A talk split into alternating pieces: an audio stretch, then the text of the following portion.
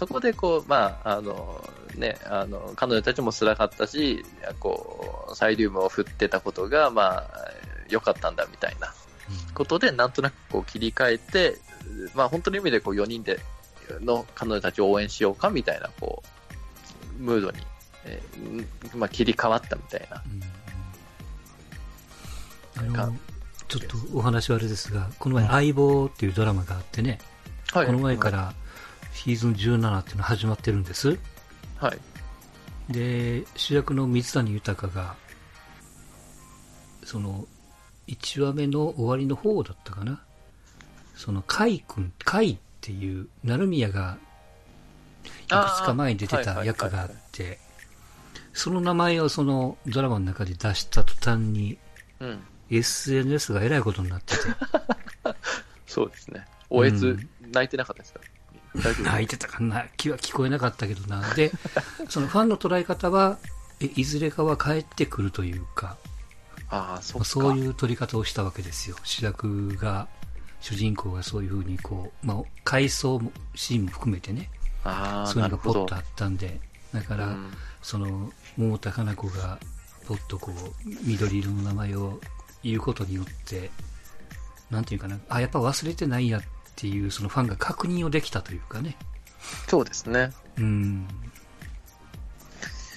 短い言葉なんでしょうけど。うん。それが、結界の原因になったんかな、そうね。うん、いや、すごい、すごい、すごい空間でしたね。多分。うん、多分 今後、今後僕の人生の中でもないみたいな、多分。泣いてる人はね、たまに見るんですよ。なんか、うん、なんか嬉しくて泣いてる人とか見るんですけど、うん、なんかこう、もうおえつを漏らすぐらい泣く人っていうのは、あんま見ないじゃないですか。でもね、50超えるとやっぱ涙腺は弱いからね、気持ちはわかる。わかります？うん、普段よりも持ってかれる気持ちはなんとなくわかるよね。うん。うん。そう、そういったね、こう、なんか、まあ、パッと見だとなんかよくわかんねえグループだな、みたいな感じではあるんですけど、うん、まあ、少し興味を持っていただくと、なんか本当の意味で持っていかれるみたいな。うん、まあ、そういうグループですね。あの、で、もう、なんだろうな、初期って、その、どんどん成り上がっていく感じがあって、うん、勢いがあったんで、ファンも入りやすかったんですけど、うん、今って多分入り口があんまないんですよね。僕って。あ新規でファン、まあ増えてはいるらしいんですけど、ファンクラブとかっていう。そうか、きっかけか。うん、そう。もう出来上がってるからね。うん、ここでね、新たにっていうようなね、あの仕掛けはね、多分運営側も悩んでると思いますよ、おそらく。だから、えー、っと、CD もそんなにもちろん売れてないので、うん、えー、っと、今聞いてもらうために Apple Music かな、うん、はもう全部、あの、聞けるようにしてたりとか。なるほど。うん。そういった感じで、こう、どんどんどんどんなんか接点を増やしたいなっていうふうには思ってるみたいですけどね、多分。うんうん。まあ、彼彼女らも平均年齢は今いくつになったの、まあ、10年経ったってことは、20代 ?20 の真ん中か。もう25が、うん、で、21かな？一番下が。うん。もう大人ですよね、だから。そうやね。そう。まあでも、だからなんですかね、結婚しても子供を産んでもやり続けたいって言ってるんで、あまあなんか新たな社会実験みたいな感じですよね。うん。恋愛は禁止にはなってないのかね。なってないんですね。うん。うん。あ、なんかそういう話は本当ないな、うん、裏ではもしかしたら合ってるのかもしれないですけどね。もちろん。人間なんでですね。うん。この際、ヒャダインが一人手をつけるとかさ。ああ。うん。まあでも、なんか、それはそれでいいかなって、今、荒れると思いますけど。まあ別に。かつて、ね、秋元が身身内に手をつけたように、まあ、手をつけたってそういうことが悪いな、うん、奥さんがね、おにゃんこの人ですからね。うん、まあなんかでもね、そこら辺はなんかグループでしっかり話してるみたいですよ、ちゃんと。うん、なんかその、やっぱり、ね、やっぱこの結婚して子供産んでみたいなやっぱこう、うん、ね、女性としてやっぱこう、必要なことでしょうからね、選択肢の一つとしては。うん、そうやね。うん。だからまあまあ、そのうち出てくんじゃないですかね。うん。多分、今はなんかそんな匂い全くしないですけど。まあ、もちろんこう、ね、年を重ねればやることも変わるし、うん。次にね、ちょっとどういう方向に向かっていくのかわかりませんけども。まあ、マネージャーさんも全然変わってないわけでしょ？最初に言われた。そうですね。多分ちょっと偉くなったりとかは、ポジションは上がってたりとかはするんですけど、うん。多分その、まあライブにはちゃんと来られるし、うん。あの、なんだ、テレ朝動画で月曜日の7時ぐらいから番組持ってるんですけど、それもすごいと思いますけど、うん。マネージャーが、そう、そこにも、まあしょっちゅうももクロのメンバーが出てきて、なんか、いろいろ発信してますしね。うん。そう、なんか川上さんがいるとね、なんか、まあ大丈夫かなみたいな感じにうん。なってるかな。だからファンからも信頼が厚いというか。暑いですね。うんそう。いうん。なんか良くも悪くも本当に表に出てるから、うん。文句もめっちゃ言われてますし、うん。うん。まあでも、なんか、あの、判断はしっかりする人だから、大丈夫かなっていう気はしてますね。そう、だからね、そこら辺、そのね、川上さんとね、ライブの DVD とか見るとですね、その、川上さんにこう、なんか終わった後にこう抱きつくメンバーとかの映像があるわけですよ。うん。うん。とかなんかその、あの、紅白に初めて立った時も、あの、ドッキリして、最初は出れないっていう、こう、話をして、うん。こう、沈めておいてドッキリで、あの、出場ですみたいな、こう、ドッキリをするんですけど、なんかそこにこう、メンバーがこう、川上さんのところに駆け寄って川上が泣くみたいなですね。うん。うん、本当にその監督と選手で、こう、どんどんこう駆け上がっていくみたいな、なるほど。うん、その、えー感じは本当見ててなんか、本当甲子園みたいなうん感じがしますね。だから、うん、甲子園好きの人とかっていうのは、なんかちょっとこのストーリーに触れると、うん。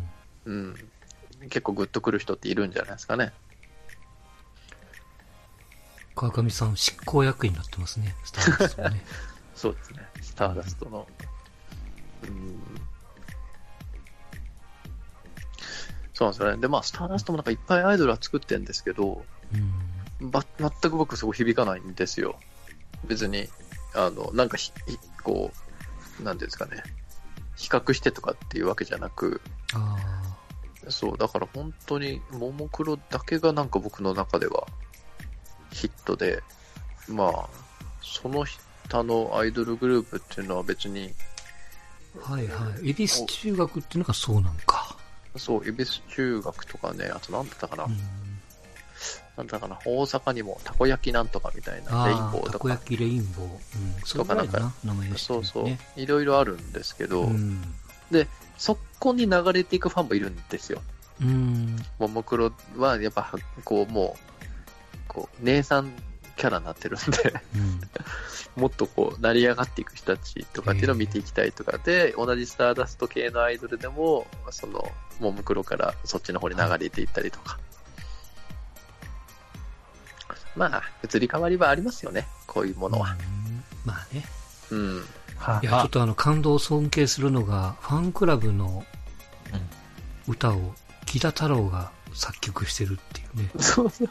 あのね、大物をね、ごいね。うん大物をね、巻き込む力が本当あの人たちすごくて、この引っ張り方はすごいな 木田太郎もそうですし、要は、えっと、鶴瓶も、要は、なんだったかな、うん。ラジオ番組に呼ばれた時に、うん。あのももクロ知らなくてですね、うん。川上と一緒にラジオ呼ばれたわけですよ、鶴瓶の。で、目の前でちょっとあの歌うみたいな話になった時に、なんか狭いブースで、うん。あの5人があの振り付けで踊ってたらしいんですね。うん 狭いブースでで。なんだこいつらっていうのがあって、そこから、じゃあ番組やろうかって言って、うん大阪で番組始めたりとか。すげえなうん。だからえ騎士団万博にずっと出てるんや。そうど。そうそう。うん。騎士団番組とか、例えば今後になると、あの、要は、えっと、紅白出れなかった時に、もう、まあ、これももう前に進むしかないだろうって言って、自分たちで、あの、行く年来る年のこうパクリの行く桃来る桃っていうのをこう企画して、なんかそれね、見た、見た、見たわ。ユースかなんかでやってなかったかな。どえっかで見たかなアアベマでやってるんですよ。ア。ベマでやったんか。ん。そう、去年はね、小林幸子とかね、騎士団とかね、森口博子とか、うんなるほど。あの、フル尺で歌っていいんで出てくださいって言って、え今年もやるみたいなんですけど、ー、はそう、だからこう、なんかあった時に前に、もう、批判覚悟で前に出るから、あ。うん。あの、お前らごときかみたいなことはやっぱりよく よく言われるわけですよ。そうそう。紅白もね、その選ばれなかったのに、もう卒業しますって言っちゃったから、ど。あ、今年もね、うま、う選ばれないとかね。もうだ、そうですね。もう入れてますから、裏に仕事を。うん。そう。だからね。まあまあ、そうだよね。うん。そうそう。選ばれて卒業ならいいけど、選ばれてなくて卒業ってお前らなんだみたいな、やっぱ批判の声はそうか。ありますけど、あの子たあのグループは前に進むんですよね。うん。そう。いやー、ちょっとね、ジャンコさんの話でよく、これきっかけに、いろいろ見たり聞いたりしてますけど、はい。今回のももクロはすげえハードルが高いんで、あいや、高いと思いますよ。だから僕ね、あの、普段絶対進めないんですよ。うん。っていうのがやっぱこう、進められてみるもんじゃないと思ってるんで、で、やっぱね、世間の目もそんなに温かくはないですよ、これ。うん。うん。あの、先日あの、安室奈美恵のね、沖縄の最後のコンサートがうん。うん。あって、なんか会場全員で、あの、外でそうねこうネ、ネバーエンドを歌ったっていうことがなんか美談みたいな感じになってるじゃないですか。あれ、安室奈美恵だからいいけど、あれアイドルグループがやったらもう恐怖の軍団でしょうね。うん そう。だから同じ行動してもね、やっぱね、捉えられ方がね、全く違うからね。まあ、僕らは別に何とも思ってないですけど、うん、やっぱりハードルのあることはやっぱりこう否めないので、はい。うん。まあまあ本当に興味がある方っていう、うん。うん。多分僕がもうこうやってこう進めるのも最後ですし、ありがとうございます。そうなんですよ。まあね、でもまあその動画を、で、ちょっと例えば、えっと、興味があるなみたいな感じになったとしてもね、なんかこう、歌のさっきお話しさせていただいた動画を見るっていうのもちょっとハードルがあるんだったら、うんあのね、初めてのももクロって言って、うんえっと、国立競技場までのストーリーを20分ぐらいでダイジェストでまとめてる動画があるんですよ。うんあ、これね、僕見たことあるんですよ。あ、ありますか？うん。あ僕はね。うん。うん。元弘さんが作ってるやつやもんね。そうですそうですうん。あれをね、あの、は結構見やすくて、なんかう、ん。うん。あれでひ、あれだと、こう、引っかかる。あれで引っかかれば、こう、曲に行ったりとか、はい。はい。うん。するのはいいのかなっていう。なんか変に曲に行くよりは、うん、初めてのももクロっていうのを見ていただくと、なんかちょっとこうん。う、いいのかなっていう気はしますね。はい。はい。エニクちゃんこんな感じになりましたけど。はい、ありがとうございます。そのね、初めてのももクロのリンクも Facebook ページに貼っておきますので、うん。で、じゃあちょっと僕もいいですか？あの、そのね、あの、アイドルをこれまで見る機会もなかったし、見ようとも思ったことない人たちにもうん。見てもらえるきっかけになればなっていう思いもあって、この、今回のテーマを取り上げてるんですけど、はい。はい。はい。あのー多分その、僕もね、実際あの、今度別会で、あの、このシリーズで違うアイドルをご紹介すると思うんですけど、うん。うん。僕もずっとそういうのは縁がなかった人間、うん。うん、うん、うん。ここ最近見るようになったのでっていうのがきっかけで、こうジャンコさんを今回お誘いした感じなんですけど、はい。はい。その、結局、見てなかった頃、見ようと思ってなかった頃って、その、なんでしょうね、アイドルって、その、まあ、売れよう、売れようというかね、あの、なビジネスとして成功させるために、やっぱり、いっぱいフックをつけるというか、うん。ういろん細かいネタとか、あの、ストーリーとか、キャラとか、あのーが散りばめてあるんですけど、逆にそれがとっつきにくくなっちゃって、うん。結局世の中のね、ヒット商品とかって、みんな分かりやすい魅力が1個だけあるみたいなものの方が多いわけじゃないですか。うん。うん。うん。それが今のアイドルとかって、まあこういうご時世なので、その、ひ人目にさらされる機会も多いので、そういう風になっていくんだと思うんですけど、変な話ね、毎回違うグッズが売ってれば、毎回ファンが売れるみたいなところもあって、で、ね、グッズがいっぱい並んでるとね、初めて見た、そんな興味ない人は、まあ、多分何も欲しくないというか、なんか何買えばいいかわかんないし、ね、なんかもう考えるのも嫌だからみたいなところになりがちだと思うんですけど、うん。でも、なんでしょうね、例えば野球でも、日ハム全く興味ないけど、なんか、日ハムファンの人に、いやでもあの、中島拓也のカットの技術はすごいからそれだけは見た方がいいよって言われたら、うん。僕ら素直に楽しめるじゃないですか、野球が好きだったりすると。うんだって、だ、誰々のね、守備はすごいから、菊池の守備すごいよって言われたら別に広島好きでも嫌いでも関係なく、こう注目して楽しめるじゃないですか。うん。なんかそんな感じで、あのー今ですね、あの過去ではなくて、今、その、全く知らない人に、唯一、ここを、ここを見ろっていうか、なるほど。こう一番見てほしいのは、みたいなところありますか？ももクロに対してジャンゴさん的に。ここを見ろ。ここを見ろ多分、僕から客観的に見ると、ももクロって、うんその魅力が伝えにくいものでもあると思うんですよ。まあ、今日さんいっぱい伝えてもらったんですけど、順を。で、かなり伝えてないですね。でうんえ歌も別にね、歌だけ聴いて、特別ね、っていう、しかもね、一番歌唱力あったメンバーが抜けてるみたいなそうですね。こともあるし、ダンスとかも別にそのダンスだけで勝負できるっていうものではないじゃないですか。やっぱりアイドルとしての中でのね、評価はあるにしても。うん。で、今日語ってくれた中では一つはやっぱりそのライブトータルでのエンターテインメント性みたいなところだと思うんですけど、うん。一曲一曲とかではなく、うん。うん、まあ、そう、で、そ、そそこをもうちょっとこう、突き詰めた何かでもいいんですけど、まあ、わかりやすく何かここを見、見て、それでも好きになれなかったら、まあ、それは縁がなかったんじゃないみたいな。ここですねまあこれかなり難しいかも。ですかね。ここ待ってくださいね。ここを見てでしょ？うんここを見てでしょ？例えば、マックスさん、じゃあちょっと時間を、こう、ジャンコさんに考えてもらううんうん。時間を、あのー作るために、ちょっとマックスさんに違う質問したいんですけど、うん。あの、金本阪神3年間を振り返って、はい。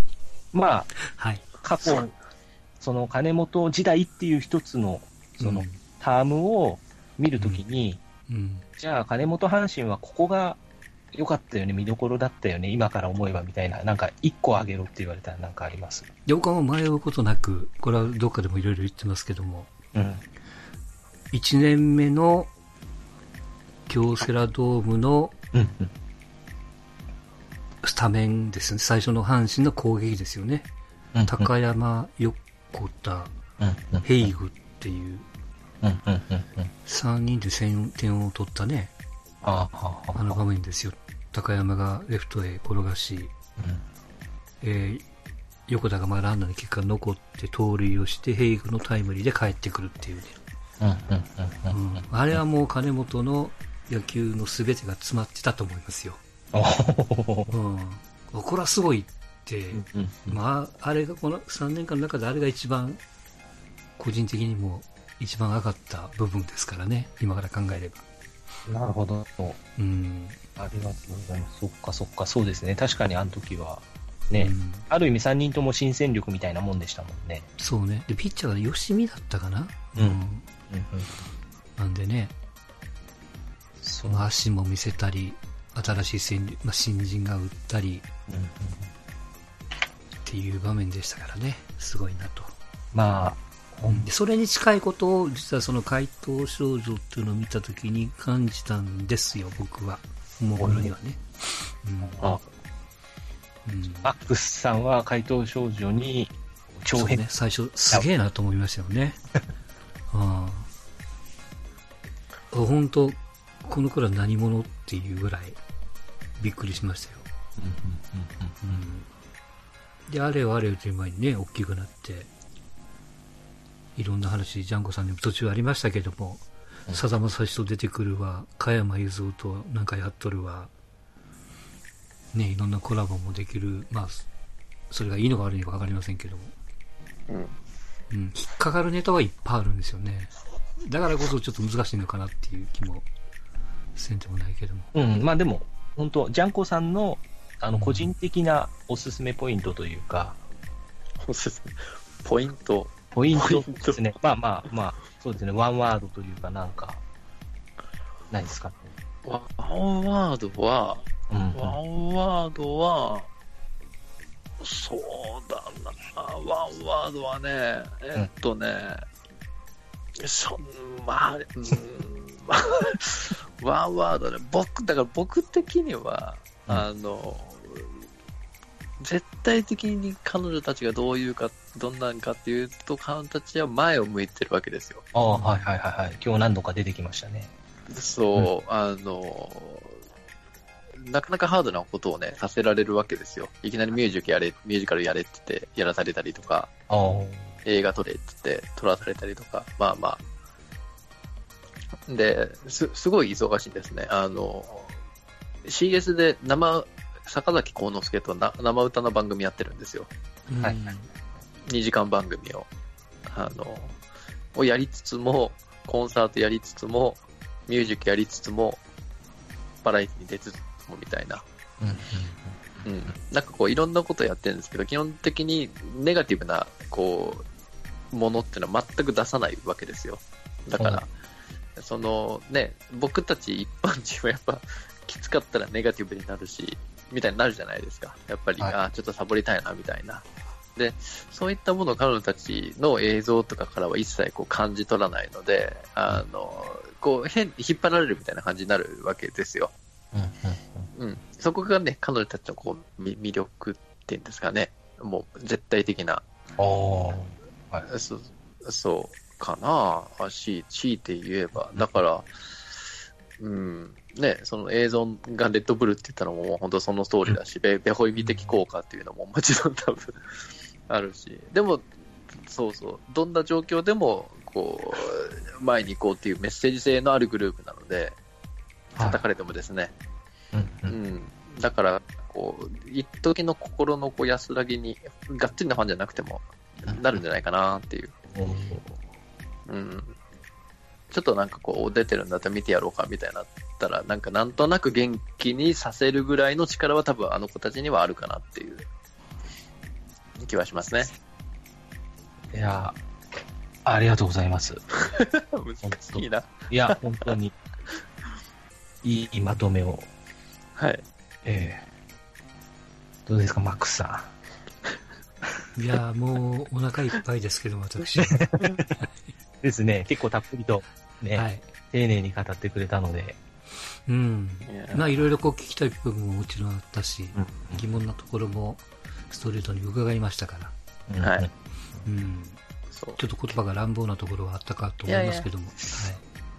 決して全員にはまるもんじゃないですから、こういうものは。はい。うんうんうんそうですね、あの、この番組聞いてる方で、ファンの方とかもいるかもしれませんが、うん。うんおはい。まあ、あの、と特に、あの、なんでしょう。あの、悪いレビューとかはいりませんので、その辺はちょっとご勘弁をと。そうそう。はい。だからね、僕がすみません。僕は熱心なファンですけど、僕客観視もできるんで、え叩かれる理由もちゃんと分かってるから、あの、うん、なんで叩くんだとは思わないに熱心なファンなんで、えうん。そこはちょっとね、今回の表現の中で、なんでお前、もうちょっと用をしないんだみたいな、お思われるファンの方がいらっしゃるかもしれないですけども、はい。僕はこう、うん、なんかそこら辺多分比較的ニュートラルな感じのファンなんで、そこ、ちょっとそこはご容赦いただければと、はい、はい思います。そうですね。ちょっとまあね、あるポッドキャスターさんの奥さんが、やっぱりあの、みんなが興味あるものを話しなさいっておっしゃってたのを聞いて、うんうんうんね、ちょっと僕も心改めないとなって思ってたところですので、なるほど。なるはい、今日は、今日は非常にね、あの、皆さんが興味持ってもらいやすい話題だったとは思うんですけれども、万人受けするね、話題だったと思いね、ます。そうですね。ただ、でもね、あの別に責任は一切取りませんので、うん一ファンの遠吠えで。そうですすね。そう、はいもう僕らが、僕らが好きで僕らが話してくれる。次のバトンに託しましょうかね。そうですね。ちょっと、これ、えっ、と、このシリーズはちょっといくつか続けるつもりなので、はい。はい。また、あの、アシスタントだったりガヤでご参加いただければ嬉しいです。はい。はいまあ私、あれやね、その80年、松田聖子とか中森明菜とか、うんうんうんうんその辺だったら喋れますけども、喋るおじさんがいっぱいおると思いますから、そうですね。まあ、あれば番外編というかね、まあ発それはまたね、別の機会で、はい。がやれたら嬉しいです。はい。はい。はい。じゃあ、今回はジャンコさん、マックさんありがとうございました。はい。ありがとうございましたありがとうございましたはい。ごきげんよう。どうも。